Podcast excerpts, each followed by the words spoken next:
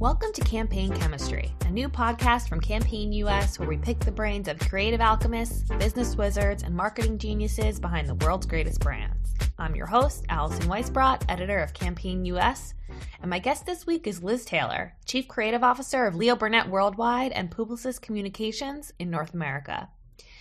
In her role, Liz is responsible for carrying on Leo Burnett's half-century legacy of breakthrough ideas and challenger spirit while modernizing a storytelling approach that meets consumers on the platforms and places where they live today. Liz is also one of the few female creative chiefs in the industry, and while female representation is improving, there's still a lot of work to be done. Hey, Liz, how's it going? It's good. Thanks for having me. How are you? Thank you for being here. I am well. I want to talk about Leo Burnett, and which is a storied creative agency that is, like many creative agencies these days, evolving with the times. And then, you know, I also want to talk a little bit about you and your position in the industry, which is very interesting as one of the few female chief creatives. But first, talk to me about you know, Leo Burnett has been around for almost half a century at this point. How is the agency evolving from its roots, and how are you sort of steering that from a creative standpoint? Well, you know, I think before we talk about how it's evolving, I might kick off with how it's not. Okay. You know, I do. It is, you know, it's a storied legacy brand built from, you know, a man that I feel like is very relevant to the times. You know, it was during the Depression. He opened an agency when people said, good luck with that. You know, you're going to open it in one of the worst times in the world, and you're going to be out on the street selling apples. And, you know, now we've got apples in every agency around the world. And I think it's that roll up your sleeves, get it done, prove them wrong, you know, mantra that still is alive and kicking. And also, you know, one of my favorite quotes that we apply into every piece of business that we do, which is what helps people helps business. And I think that that's the staying power. You know, as long as we're reading the room and knowing the people and how they're feeling and what they're thinking, what they need, what they want, we're always going to be on the right track. So those are the things that I feel like are core that are still there today. And then from how we're evolving, I mean, our whole industry is evolving. The tools change, the levers you pull, whether it's data to help understand people a little better, the mediums and the platforms that we're telling stories on. But, you know, I'm a firm believer that creativity lives and dies by its ideas, and the best ideas intersect with how the world is changing. And from the experiences they have, the information they're craving. But at the end of the day, it's how we're relating to culture and in the moment. And I think that's what Leo Burnett is evolving and has always done and will always do. The times change, but how we connect with people, that we still have to do. Right. So it does still boil down to this core sense of connecting with culture, connecting with people and what they need. It's just that today, you know, culture moves so fast, and connection is more difficult, right? Because we're all working from home. So what are some of the things that you've done in the past year to continue to foster that, you know, sense of community and staying on top of culture in this environment that we've been in? I mean, I think in ways the pandemic brought us together and closer. I mean, we're all on video, like the amount of time I get to spend. I can be in London and an hour later in Brazil and an hour later in India. Like that part's amazing. I mean, I'm way closer to the people I work with than I would probably be if we weren't using the technology, like, you know, the Teams and Zooms. And while it's draining that you're on video all day and it's different, it does enable us to be closer to our people and work more efficiently. And same with our clients. Our relationships with our clients, I feel like have never been stronger. They have like either real problems or real advantages they need to be taking, you know, into account, and the ability to be with them without a flight, without, you know, dealing with things getting canceled and rushing between meetings, but just on a video, like within an hour if they need us. I think that helps us work at the speed of culture. And that I hope never goes away. And also talent in terms of, you know, it doesn't matter where you live right now. Like, we've been able to recruit and retain. Like, I don't know where a lot of my creatives are literally sitting, though I always ask them where they are in that moment, but I'm still with them every day, which I think is really wonderful. That, like, you know, that is unheard of. The fact that I, you know, can be with so many people at different touch points in one day, I think has really helped us stay together and be together. It's kind of fascinating. Yeah, it's interesting because from the way you're describing it, it almost sounds like being physically apart, but having all these tools to connect has helped the agency stay connected. But then I talk to a lot of creative people who say, you know, it's just not the same. You can't.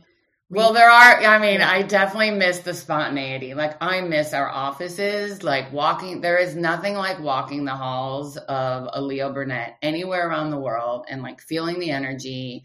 And we're very like, we work in a very open format. So ideas are everywhere. So like you could walk up to one team and see something else. And it's just that spontaneity you cannot create in a video world. So that part I miss, and I'm so excited of where we are with vaccines and knowing there will be an opportunity for us to get together when we need and how we need. I do think it'll evolve from how, like, it's not going to be this mandate of you come in every day from this amount of time to that time with back-to-back meetings. I think it'll evolve, but I definitely crave that spontaneity and sort of just the, I don't know, that energy of when we're all together and building on each other's ideas. But we have found ways, I think, to be closer more often. But I think that spontaneity is like, for a creative, you can't replicate in the land of videos. That part's hard. You've got to force it. Yeah. So how does that like shake out going forward? Like, because there's certain parts that are working and certain parts that are not. Like, when do you, as a creative person and as a creative agency, like need to be in the office, and how often is that? Like, you know, I hear about hybrid work models, but I don't have a clear sense of what that looks like, and I don't know if anyone does yet. So I'm curious if you have thoughts on it. I don't think anyone knows what it's going to look like, and I do think it will be some, you know, test and learn a little bit. You know, we've reached out to, as a group, to get some experts who have worked on things like this in the past, and, you know, people who are far smarter than me who've talked about the future of workplace. And then I think it's just tapping into what people need and what they don't need and how that will work. And we'll try it out. I mean, we have gotten small groups together in safe ways. We've done a few things to see. We've learned like what really doesn't work. What's interesting is if you do get a small group together safely, but some people can't for various reasons. Like, that's hard for that person, where like a group of people were together in New York and I wasn't there, and they were all in one room and everybody looked like little ants, you know, in the video to me. So I think the workspaces will be different. I think that'll be a little bit more of a fluidity, communal, I'll call it the Soho House effect. I think people will work more in, you know, they'll need spaces where they can collaborate more, and maybe a few spaces here or there where if they need to be heads down and really, you know, work on something solo to like focus on writing as an example or doing something. But I don't think it's going to be everybody sitting at the same desk. I think it's going to be more about how do you get together and find ways to collaborate and be spontaneous and share ideas. So, but I'm not an expert at all on this. And I think I'm just excited to find ways to get back together, how and when we want to and need to. I'm excited with, you know, the vaccine heading the way it is that we'll be able to do that. I long for like the fun and the spontaneity. I really do miss that. I mean, we still try to get that as much as we can, but you know, there's like a giddiness, like we're all a bunch of creative geeks and we love to be together. We love to talk about what shows we binged and see someone else's work and get, you know, jealous of it or push it. And I think that is hard to create in a virtual world. So I'm excited for that. For sure. I am excited for that too. So, you know, you brought up, you know, communal spaces. Publicis recently launched Le Truc, which is this creative collective in New York. I know you're not based in New York, but is that something that you're sort of factoring into your plans in terms of how creativity sort of like lives and breathes at Leo Burnett as we sort of head back to more in-person? engagement? Yes and no. I mean, Latruc is a new way of working. It's not a new agency. It is from, we are redoing the space there, working with some incredible architect and design firms, and we're working closely with them. And it does tap into like how an office might look in the future and what we would need. So in terms of that, that will definitely, we'll get learnings from it, but it's not the fluidity model of how we work together that we've done through the pandemic. We'll keep doing that. We really do believe in our brands. Leo Burnett has a way of doing things, a culture, humankind at its core.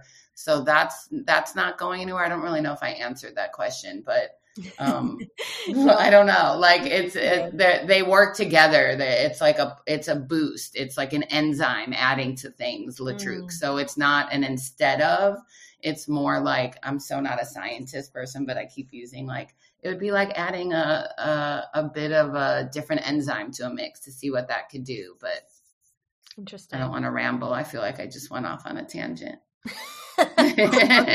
Well, one thing that you did say in that response is about, you know, Leo Burnett has its way of doing things, has its sort of spin on creativity, right? So talk about like, as the chief creative officer there, like what is a great idea in your view, especially today when there's just so much clutter? How do you find those things that really stick out? You know, well, first I'll start with the simplest is like the best ideas have that like incredibly simple, like, oh man, how did we not think of that? It's like so obvious because it's so helpful, because at the end of the day, it's either entertaining a human or helping a human. It goes back to that. It changes the way people think and feel. It changes the way people live. And, you know, the best and biggest ideas change the world for the better. That's what creativity can do. But, you know, we have to win our unfair share advantage of hearts and minds. That's the role of creative. That's the role of marketing on behalf of our brands. We have to sell things. And we are interrupting people's lives. So we have to like, you know, win their hearts and minds in doing that. And the way Leo Burnett takes that on is like, is that relevant to an actual human being? Do they want it? Do they need it? Do they crave it? Can they not like take their eyes off of what we did? So to me, that's what makes the best idea. I mean, it's not there's people at the other end of it. We can't forget that. I think this industry does forget that a lot of the time. Well, like I try to say to the, you know, the teams when they work on things, like we really do have to, like even the word consumer, like there are people, they need things. We've got to make sure that they want this, or if they don't want it, we're about to show them why they do or how we entertain them. I mean, it's no different from when you know, what shows you end up binge watching, what movies, you know, it's a populist, which is not always the best word right now, but it is a populist approach in terms of that consumer, like, what will win over those masses? And that's getting more difficult these days, right? Because there's all these like echo chambers online. There's all these different groups of people, and you know, more and more you like marketers are trying to be inclusive of different groups. Do you find that it is becoming more difficult to win over the masses with a great idea? I mean, I think it's just different. It's not always done in a Super Bowl commercial anymore. It is more, like you said, you know, it's kind of, you know, in all different groups and all different people. And that's where I do get a little geeked out on data sometimes. Like the more we know about people, you know, it takes away some of the subjectivity. And so I just think the way we evaluate it is a little different. But I mean, look at what, like, you know, I'll talk about a competitor's work, like what Black Twitter did recently. I mean, it's amazing. They took people's tweets, they turned them into like, you know, really beautiful thought pieces out in the world. And that was tapping into a specific group and insights and listening, and it spread and everybody talked about it. And, you know, I think it grew, you know, a different following. So I think it's harder. I just think it's different. I think it's using data smarter. I think it's knowing where people are and what they're engaging with. I think it's taking storytelling, innovation, and experience. I think experience has never taken on a more important role, you know, like when you think about where people are and what they're doing. Mm-hmm. it's not just the Super Bowl commercial anymore, though I love me a good Super Bowl commercial. Like, that's just one piece of a much larger, like, ecosystem. Yeah. So how is that changing, like, the way that you approach creative at the agency? Because now, you know, you mentioned experience, you have all these, you know, long-standing clients that are like, you know, McDonald's, GM, P&G. These are large legacy corporations that are also trying to adapt to these changes that are happening with e-commerce and, you know, online media and all these different things. So how do you, I don't usually hear a creative person say that they geek out on data. So how is that? I know. I love it though. How is that factoring into the process at Leo? Well, I think it's like, I think people like use the word data, like creatives sometimes might be turned off on it or they don't geek out on it. But I've always, I mean, it's my whole, like I would say the last 10 years, I've kind of geeked out on it because it is such a subjective, creative can be so subjective. And I think data takes the subjectivity out of it. It's hard to argue with the insights that are based in data. So when we, you know, we have a, you know, Leo Burnett, we have a humankind operating system. We tap into our own tools and technology, but we still make it, it's humankind. Like it has to, it's not like using data for data's sake. It is at the end of the day, what helps people helps business. And so we're still solving business problems using incredibly, you know, magical creative solutions still like that. You know, it's how that creative behaves differently for different people. But I think we also as a group have like the largest stack of creative solutions to help a client, like whether it is e-commerce or shopper marketing or, you know, a Super Bowl commercial, whether it's comms, whether it's, you know, I think that's what how we show up to the client by solving their real problems. I think that's the levers we pull and using the insights in really creative ways. So it's like, I don't know, I get really, again, I feel like some creatives get turned off by data because they're like, oh my God, you're going to make me, I think people just aren't using it right. It requires incredible partners on our, you know, our data, whatever, scientists meets strategists, planners, and, you know, in Leo, we have something called Culturefi, which is like how we tap into things quickly and what's happening in culture. And I think all of that just makes, it's their like tools, like magical tools in your tool set, the way you'd have like an art kit if you were an artist, like different paints and different, you know, things to play with. And so for me, that's what's really amazing right now of like, it's never been a better time to be a creative. You have so many tools to play with, so many different ways to tell stories, so many different ways to let a human at the other end know about your product. And I think we don't use enough of those. Yeah. So when you're sort of looking for talent, do you feel like, or training talent that you already have, are they like, equipped to use these tools? Are they ready for it, or do they shy away from it? And how do you make that part of the DNA of a creative agency? You know, I think what I look for when I recruit creative is like curiosity and openness and sponge and people who are hungry and obsessed with making the best work of their lives. And to me, like, if you're not familiar with something, but you're a curious human being, you're going to like want to dig in and find out and ask the right questions and learn what you can and can't do. So I think it's more about a mentality. And then I think you need to drop some experts in the mix of those people. And they're, you know, if you're a person, I always tell people like, be the person everybody wants to work with. Like you can't come in and tell people why they're doing it wrong or tell them that they're old school or do this because they're still craftsmen and they're creatives. Like if somebody's only made TV commercials their whole life, they're probably incredible storytellers in a certain medium, in a certain length, in a certain way. And so how can we evolve that? Like take that and do it in a different way. And how can I arm you with what you need to do that? How can you get storytelling to be sequential? Like think about, you know, the way we binge watch on Netflix, like that phrase didn't even exist 10 years ago. Like you had to wait each week for an episode to come out. Now, I can't even imagine 10 years ago if somebody at a network would say, we're going to put the whole season out at once. You know, like, so that's how I kind of tell creatives, like, don't be scared of it, embrace it. Like, there could be something fun. Like, you might have some super fan who watches it all in one sitting, you know, like, but I think that's just being a curious soul and loving what we do and figuring out how we do it in new ways. I really do. But I do think you need some people who can help guide those creatives along the way and not make that. Nothing is worse than having somebody come in and be like, you guys are so old school, you don't know how to do it. And I don't think that exists. I do think there's some people like that, and then they just turn it off. But if you come in and say, I want to be the person everyone wants to work with, I want to make people better, I want to open their eyes. And if you're the creative on the other side and you say, I don't know what I don't know, so how can you help me? That all comes from a mentality. I mean, I took a job at a digital agency years ago when I literally didn't even know like what a case size or banner. And I was very open about it. I'm like, I don't know what I'm doing here. I don't know why you want me here, but I'm going to help on this pitch.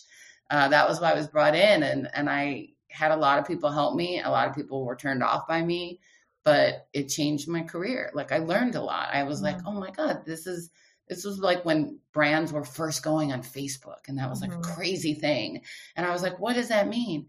Do we have to have people like brands? You know, like, I just wanted to dig in, and I was like, wait, we can use people's background to tell more stories. Is that illegal? Like, those are just, you know, I don't know. It's like more tools and how you can do things and tell stories and tap into them and find out about them. But at the end of the day, it's about curiosity and compassion and empathy and collaboration.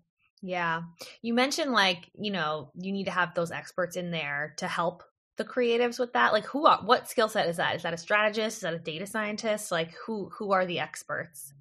I think it's yes. And I think it's all different people. I think it's, it's, like, I was like, it's a guy like Chris Marshall who we have, who's like, can balance the, you know, taking everything we do at an Epsilon, you know, with first party data, but understanding how strategists and planners use insights and what a creative needs. And he's like this magical connector that will, like, speak in layman's terms to everybody. Like, he'll tell this crew, like, hey, this is actually kind of what they're looking for in that crew. So sometimes they're connectors more than experts, like they're translators. I think sometimes they are, you know, hardcore, you know, creative technologists who are, like, just constantly tinkering in their homes on how to prototype something new that's never been done before. And I think sometimes it's like just a creative who's like obsessing over things, you know, and Reddit, and here it goes again, curious souls who want to work and help other people. And I don't think it's one, they're a little bit of, you know, they're magic makers. They make it happen. I don't like the word unicorn, because I think unicorns have they're fake. They don't exist. Versus a zebra. I always say, like, we don't want unicorns. We want zebras. Like, zebra, like, if you do like a whole thing about zebras versus unicorns, like, you'd understand, like, a zebra, like, works with different people, and they like to bring different people. Like, unicorns are like, look at me, I'm this magical creature, I'm so great. And that's exactly what you don't need. Right. That's my zoology for you. Now I'll always refer to it as zebras. I mean, I always, it's like a great, like, random, like, what do you mean we need zebras? And I'm like, oh my God, there's been so many articles about, like, just go look at what a zebra does versus, you know, a unicorn, and you'll understand why you want more zebras in your agency. Can you give me, what's an example of a campaign you guys have worked on or put out recently that sort of embodies these ideas of storytelling everywhere and using all the tools in the toolkit? Ooh, that's a good one to put me on the spot with. I'll give one that, I'll give a couple, like, there's, Falabella in Latam, which is, you know, one of the largest retailers. They obviously during the pandemic, stores closed, right? Like, what do you do? And how do you, like, e-commerce, you know, they had a presence, but it was definitely more about an in-store experience, and stores were closed. And so they turned all of the, I mean, the creative idea was, how do you turn the people who worked into stores into like online affiliates? Mm. And so it's an amazing case film. It'll do a better job of telling the story, but we train the associates on how to be great on social media, like how to get people, how to introduce them to styles and fashions and how to sell the work. And it was an affiliate program. The more they did it and the more they sold, they got more out of it. And it's just an incredible, like there was storytelling, there was e-commerce, there was social media, you know, like, mm-hmm. and it changed their business like massively. And it was, I just think it's really like a fascinating, again, we help people, like we help the store employees, we help the people who wanted to shop. Mm-hmm. It's like a very simple old model affiliates, like how you know, like you sell more, you make more, but like using the tools of today of social and e-commerce platforms and, you know, love of shopping. So that's one that I like am like kind of obsessed with. And at Leo Burnett, we have something called the GPC, which is our Global Product Council, which brings our CCOs together from around the world. And we evaluate the work off of our GPC scale, which is a humankind scale that is very specific. It's not just saying, is the work a gold worthy? It has a very specific sort of algorithm of like the questions you push to determine if it's a 1, if it's a 2, if it's a 3, like whether it's destructive about the idea, does it, you know, is it contagious? Does it encourage people? And so, and then we vote on them, and then there's our internal sort of awards. And an 8 is like the, you know, we're humble, so we would never give a 10, mm-hmm. but an 8 is really the magic sweet spot. And so Falabella is one that in the last 2 GPCs, you know, it was like presented as like, you know, a piece of paper almost when we first went into lockdown, and everybody was like, man, if you could pull that off, that's amazing for the people, for the business. And then the second GPC, like we see the rough case film. I'm like, oh my God, I can't believe it went into the world. And then like, we just saw another one, and I'm like, and it really worked, you know, like, so it's kind of the dream, like a beautiful idea that really worked, that changed the business in a time when they needed it most. So that's one example. Now totally flipping the side, because I do wear a few different hats. So that's like an example of Leo Burnett and then using tools. And then just, again, we're still craftsmen, and we do Populist, like Cadillac, Super Bowl, Edward Scissorhands, mm-hmm. like, I love that work so much. I mean, it was like the client tapping into, you know, it was taking that story to a new chapter, right? Like there's like Edward Scissorhands years ago, still beloved. We noticed that there was some Scissorhand love happening on TikTok. So it was like, you know, still very relevant with a new target. We were launching electric vehicle. How do we take that story? How do we stay true to it? We still had like, you know, Winona Ryder. We made sure we had, you know, the music, the directors. We recast the son as Timothy Chalamet, like, you know, hottest actor, and the craft. And it was all based around a benefit of the car, like the hands-free driving. So it's not just for the sake of doing it. I mean, it was like, how do you bring that benefit to life in a really entertaining, engaging way? So that's like, again, using something that like has been around forever, commercials and Super Bowl, but still being very modern and craft and advancing storytelling and, you know, getting into culture. Then on the other end, we've gotten my Publicis role, because I'm, you know, I have this Publicis Communications CCO role, like what Publicis New York did for Jif. Might be my favorite thing of the year, the Jif versus Giphy, and mm-hmm. all the, I mean, there are so many amazing things. The partnership with Giphy that was like sold on, I mean, there was e-commerce, it sold out, it got put onto eBay. It was like celebrities talked about it. I mean, it's like, it had so many touch points. So that's like a fascinating thing.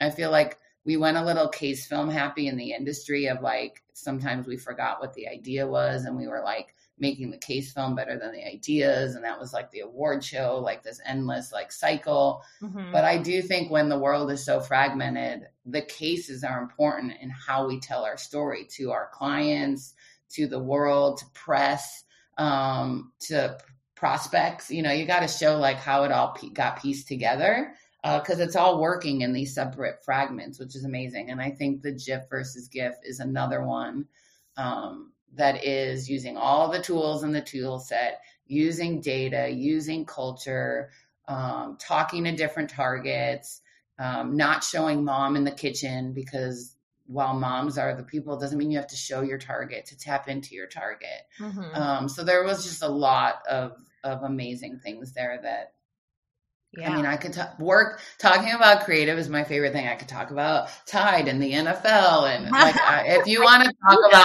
like my favorite pieces in the group and Leo, like we might have to do a whole separate podcast on that for like an hour, because it is my favorite thing. And it is why I feel so lucky to have this role and these dual roles. Like the fact that I get to meet with the CCOs from Leo and Fallon and Saatchi and PNY and BBH and Community and Keneal. I mean, that like makes me, I think, one of the luckiest humans in our industry. And then Leo Burnett, globally, worldwide, like it's such a storied, I inherited such a beautiful brand that creativity is in the DNA. Like nothing was broken. We just need to keep pushing forward. And I mean, that's what drew me to this role. And I feel lucky that I have it. Well, that's a good point to switch gears and talk a little bit about how you are one of the few female chief creative officers in the industry. Talk about, you know, maybe some of the challenges that you faced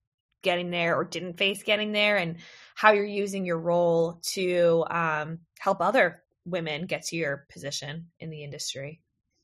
Well, I am excited to see that there's a lot more than there ever was when I was sort of a baby and growing up in the industry. I mean, within our network right now, we have, you know, Erica in Publicis New York was just, you know, announced CCO. We have Nikki and Leslie at Fallon. We have Shaka in UK. We've got Natalie Lamb, and then outside of our network, there's Tiffany and Colleen and Susan and Margaret. So the fact that I can even name all of these people, like, am I allowed to swear? It's pretty fucking awesome. It's so great. But there are, you know, there's challenges and there's pressures, and I think, you know, see it, be it, and can is an amazing thing. Like the more people see women, see diversity in roles, it enables them to feel like it's possible. So, I mean, there were so many challenges along the way. I tell people like, the key is to have an amazing partner in life, spouse, partner, support system. You cannot, as a woman, like if you have a family, I mean, there's just a lot of pressure and there's a lot that you do. I would not be in my role without my husband. I mean, he more than shares the load of things with our kids. Mm-hmm. He, you know, champions me, supports me, is proud of me, is not competitive with me. So I always tell people like, choose your partner and support system well, because it is an exhausting industry with, travel and late nights and pressures, and you do need a support system. Mm-hmm. And then I think you sort of, as a human being, I always tell women in particular, like you need your non-negotiables, and it's different for every person. Like those are the things that you're never going to compromise and not do, whatever it is, like whether it is, you know, dinners, whether it's your kids' birthdays, whether it's, you know, I'm never going to miss a school function. You can't do it all. And I think it's okay. I always say I'm probably failing one part of my life at some point, but if you look at the collective, hopefully, you know, my kids are proud of me and they're good human beings, and work, I'm doing okay. But on any given day, I'm failing one of them, I'm sure. So you got to look at the big picture, but there's non-negotiables. Like one of my non-negotiables were my kids' birthdays. Like birthdays have been a big deal in my life all along. When I was a kid, they're my favorite thing to do. And I've never worked on my kids' birthdays. Mm. Not once, not ever in my whole career. I quit a job once over it. Really? I did. I was like, not going to miss my son's first birthday for a shoot. I thought it would haunt me, and the shoot couldn't move. And they said I had to be there. And I was lucky enough to be at I don't know that I could do that today. I don't know that I would do that today, but I was at a point in my career where I'm like, I don't have to do this. I can freelance. Like I don't want to have that regret. It's like this weird thing with me, birthdays. And so I quit and freelanced, and I was still freelancing there the next week, but I didn't miss my son's first birthday. Yeah. And I'm sure he wouldn't have cared, but that was like my non-negotiable. And I love telling that story. And, you know, obviously, you know, now my kids are older and I've one in college and I don't always get to be with them on their birthdays, but I'm really proud of that, that like they felt that something that was important to me is important to them and they came first. Mm-hmm. And any place you work needs to know that. So I think a support system, I think personal non-negotiables, I think the corporate culture can be hard. And so a good executive coach / therapist always helps. I think like, you know, we still live in a corporate culture where there will be gaslighting and there will be people who like will tell you things that you can or can't do. And you've got to be strong and you've got to be okay being respected and not always liked. Those are hard. You need to have people that you can be open and honest with. Like you have to remember that everybody's trying to like tell you what you want to hear. You need the people who are going to tell you what you need to hear. Yeah. And it does sort of seem like, you know, you like the first thing you said, have a good support system, have a partner that can help you out and that, you know, feels like, you know, you can't be perfect. You're always failing at one thing. I feel like, you know, there is still so much pressure, especially for women in the industry, to be perfect and do it all and, you know, have the job and the family. But when you talk to a man, they wouldn't necessarily even think about, you know, having a support system for their kids. Like, do you think that these sort of structural stigmas are changing at all with the pandemic, sort of more exposure of how women are struggling with childcare the past year? Or is it still something that you run into as a female leader?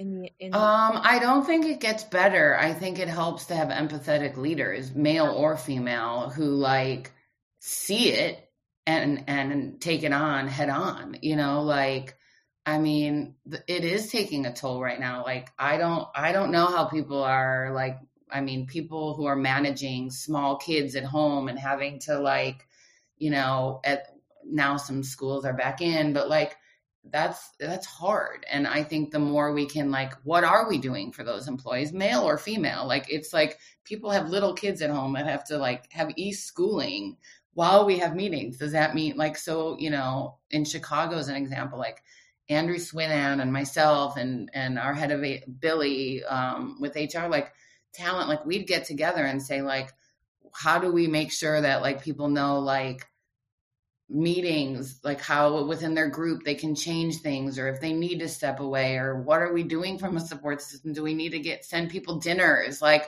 I just think even that we're having those conversations, I'm not sure everybody is. I don't know. I think there's an epidemic right now of like, I do think a lot of industries are going to lose women and moms right now. I think it's like people are getting burnt and they're overwhelmed and it's really sad and heartbreaking. And I hope that myself, I'm doing as much as I can for our offices and those people who need it. But I do think it's a terrible epidemic that I don't see really changing, sadly, right now. Yeah. And what does that mean for the industry and the work that is created? I mean, you know, I feel like there have been a lot of gains, but we still have not anywhere close to where we need to be. And now we're getting set back even further, you know, both from a gender and racial perspective. Well, I think from a gender and racial perspective, it is definitely people are finally are using that muscle to like, you know, hire on potential, not just on proof, and be more flexible in the ways we work and how we bring people in. And it's not just checking a box, but making people successful. It's not just meeting a number. It's like literally supporting people. So I do think that there is more openness in that. People are talking about it. They are recognizing it. And so I think that we are finding, as an industry, finding ways to address it. Some will get it right. Some will not. Hopefully, you know, I do think it's, while I think we're having a hard time, I do find that at least more is happening. I think we have more clients demanding it, which I love, like, because that always helps. We have, you know, partnerships with Free the Work. I just think we have to keep finding ways to make people more diverse people more successful in our industry. That's not just bringing them in. That is not just recruiting in a different way. That is literally setting them up for success once they're there, which sometimes means changing the way we operate, changing how other people operate. And I don't think it's easy, but I mean, you have to have people like crazy committed to it, which I feel lucky within Leo and within Publicis Group that like you have to have very open, hard conversations. You have to like try to break old bad habits. And sometimes you don't know what's coming up. Like none of us knew the pandemic was going to happen. None of us knew schools would close. So what does that mean? Like, I don't want every, you know, every parent, single parent, you know, divorced, no support system, whatever, to feel like they have to leave our industry to take care. Like we would fail if suddenly every person in that situation said, I need to take a year off. So we try to proactively figure out what does that mean? Are they supported? Are we checking in on them? Do they have what they need? Do we have resources for them? And you're right. I don't know that a lot of men would do that. Again, it's why I love that there are so many women, but I think there's men also who do it. I mean, Ian Sohn, who works at Hawkeye, he's a divorced dad who takes care of his kids, who talks very openly about it. And I think just it would be a shame for me to just say it's only women and it's only moms and it's not diversity. I think there's a lot that our industry has to keep pushing on. Mm-hmm. So we're moving in the right direction, but there's a lot working against it just given the pandemic and everything. So we'll take it. And I think even just history, like I think people need to be willing to like blow shit up. Like, you know, like what do we have to lose? Like if we try something differently, like we have to like prototype ourselves. Yeah. So how is Leo blowing shit up? Well, I can't give away all my secrets. No. I mean, there's in terms of, let's see, what should I chat about most? Maybe like from a racial and gender equality and like perspective, you know, as an agency, we have a culture called Greater Than. Think of math symbols, less than, greater than, and the idea that no one ever deserves to feel less than who they are. And it's infused with brave spaces and open conversations. We have 8 ERGs, equal right groups that with diverse communities, Black, LGBTQ+, Asian, Latino, age 50 plus, veteran, parents, women, to ensure everyone like has a sense of belonging, but not just that they have it, that these groups can come to executive leadership and tell us how we're doing it wrong, maybe make suggestions on things we could do. I think we are also ensuring that our work, our creative is, you know, free from harmful stereotypes and biases. That's, you know, a tricky one. You know, I think we as an industry sometimes don't really realize how much impact we have on the world. Like if we make the work that we put out in the world look more like the world itself, that impacts like perceptions and all of that. So we during the pandemic, we created an internal peer council group. It's like called an IPC, which is like an inclusivity product council that is made up of diverse people that you can go to at any point, you can bring in. So like, if you're like, hey, are we getting something wrong here? Did we miss anything? Can we get your point of view on something? Mm-hmm. So, you know, those are some of the things we're doing. And then of course, like Publicis Group, the initiatives that we took to advance DEI, the Pause for Action event, 7 actions that we're committed to. So those are some of like the specifics. And then we have, you know, how we're recruiting, where we're recruiting, who we're partnering with, things like the One School and Chicago State University.